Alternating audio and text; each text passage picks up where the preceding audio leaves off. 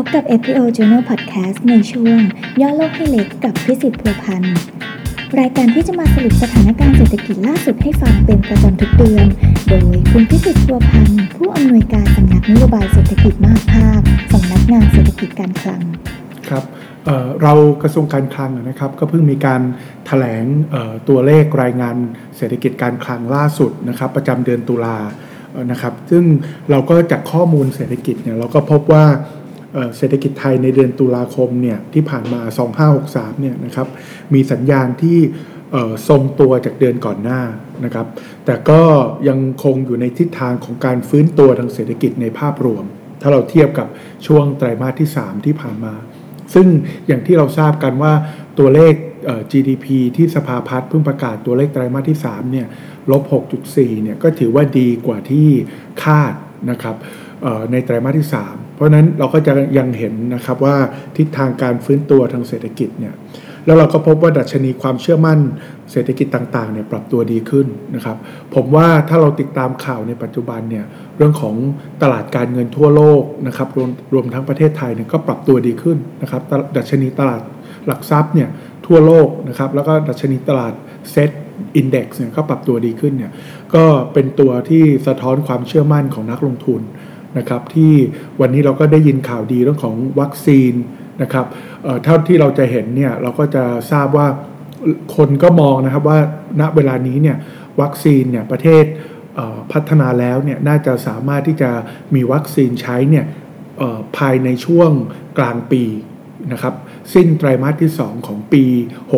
64นะครับซึ่งอันนี้ก็เป็นข่าวดีนะครับที่ทำให้คนมีความเชื่อมั่นมากขึ้น นะครับแล้วก็ประเทศไทยเองเท่าที่เราได้ประชุมกับกระทรวงสาธารณสุขเนี่ยเราก็เห็นความร่วมมือนะครับกับบริษัทผู้ผลิตวัคซีนเนี่ยนะครับที่จะมาร่วมผลิตกับบริษัทในไทยนะครับที่จะทำให้เราเชื่อมั่นได้ว่าเราจะมีวัคซีนภายในประเทศเนี่ยใช้ได้ภายในปีหน้านะครับซึ่งอันนี้ก็จะสร้างความเชื่อมั่นทางเศรษฐกิจให้มากขึ้นนะครับแต่คราวนี้กลับมาที่ตัวเลขของเดือนตุลาเนี่ย เราก็จะเห็นนะว่าเอ่อการบริโภคภาคเอกชนเดือนตุลาเนี่ยมีสัญญาณที่ชะลอตัวลงเล็กน้อยจากเดือนก่อนหน้านะครับเเรื่องของการลงทุนภาคเอกชนเนี่ยก็มีสัญญาณทรงตัวนะครับถามว่าการลงทุนภาคเอกชนที่มีสัญญาณทรงตัวเนี่ยเราดูจากเรื่องของปริมาณจำหน่ายรถยนต์เชิงพาณิชย์นะครับที่ขยายตัวได้ร้อยละ 10.4นะครับเป็นการขยายตัว 2 เดือนเอเดือนที่ 2 ติดต่อกันนะครับ อันนี้แต่ในขณะเดียวกันปริมาณนำเข้าสินค้าทุนก็ยังคงชะลอตัวนะครับลบ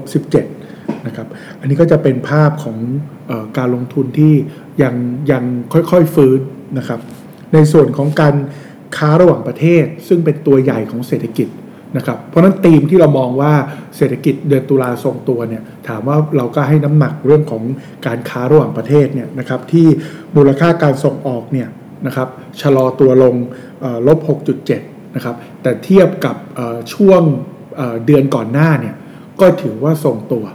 นะครับ อันนี้ก็จะเป็นภาพให้พวกเราเห็นเรื่องของอทิศทางการฟื้นตัว และโดยเฉพาะอย่างยิ่งเนี่ย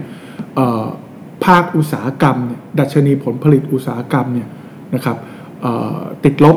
0.5 ซึ่งถือว่าน้อยมากนะครับ เดือนตุลาตัวเลขที่เพิ่งประกาศล่าสุดติดลบ 0.5 เนี่ยนะครับ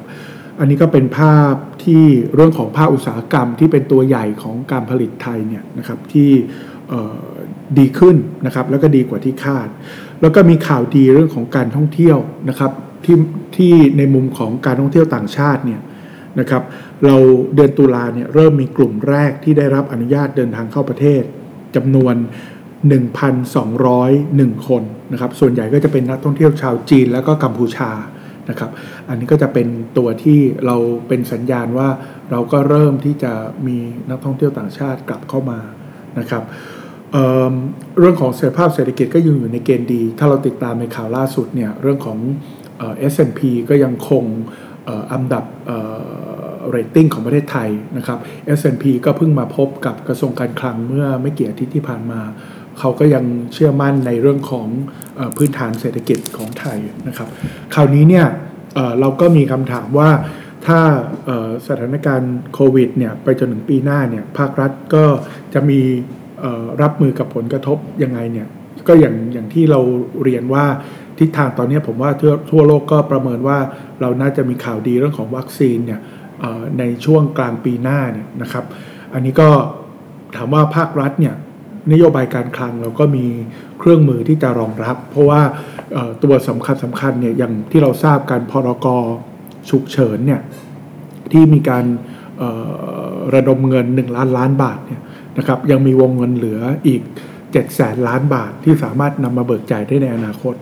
นะครับอันนี้ก็จะเป็นเม็ดเงินที่สามารถที่จะมาช่วยดูแลเศรษฐกิจในปีหน้านะครับอย่างต่อเนื่อง แล้วก็งบประมาณ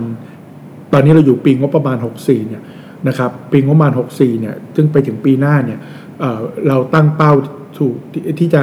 ขาดดุลงบประมาณเนี่ยได้ถึง 6 แสนล้านบาทนะครับซึ่งตัวนี้เนี่ยก็จะเป็นตัวที่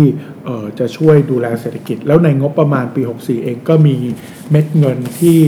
มาดูแลเรื่องของสถานการณ์โควิดเนี่ยอีกประมาณ 1 4 0 0 0 0 ล้านบาทนะครับ ในส่วนของสุดท้ายเนี่ยในส่วนของการลงทุนเนี่ยผมว่าวันนี้โจทย์โจทย์ในระยะสั้นระยะปานกลางของประเทศไทยเนี่ยทำอย่างไรที่เราจะเพิ่มการลงทุนภาคเอกชน การลงทุนภาครัฐเนี่ยผมว่าเราก็เห็นนะครับว่าตัวเลขการลงทุนผ่าน BOI เนี่ยได้มีการอนุมัติโครงการเนี่ยล่าสุดเนี่ยถึง 741 โครงการนะครับมูลค่ากว่า2แสนล้านบาทในช่วง สามไตรมาสแรกของปีนี้นะครับ มกราจนถึงกันยาเนี่ยนะครับ อันนี้เราก็จะเห็นได้ว่าเป็นเป็นเม็ดเงินที่น่าจะช่วยเรื่องของการ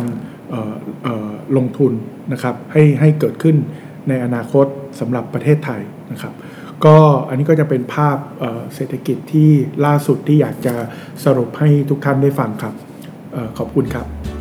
ขอบคุณสำหรับการรับฟังวารสารการเงินการคลังพอดแคสต์ อย่าลืมกดไลค์ กดแชร์ กด subscribe ด้วยนะคะ แล้วเจอกันใหม่คลิปหน้า สวัสดีค่ะ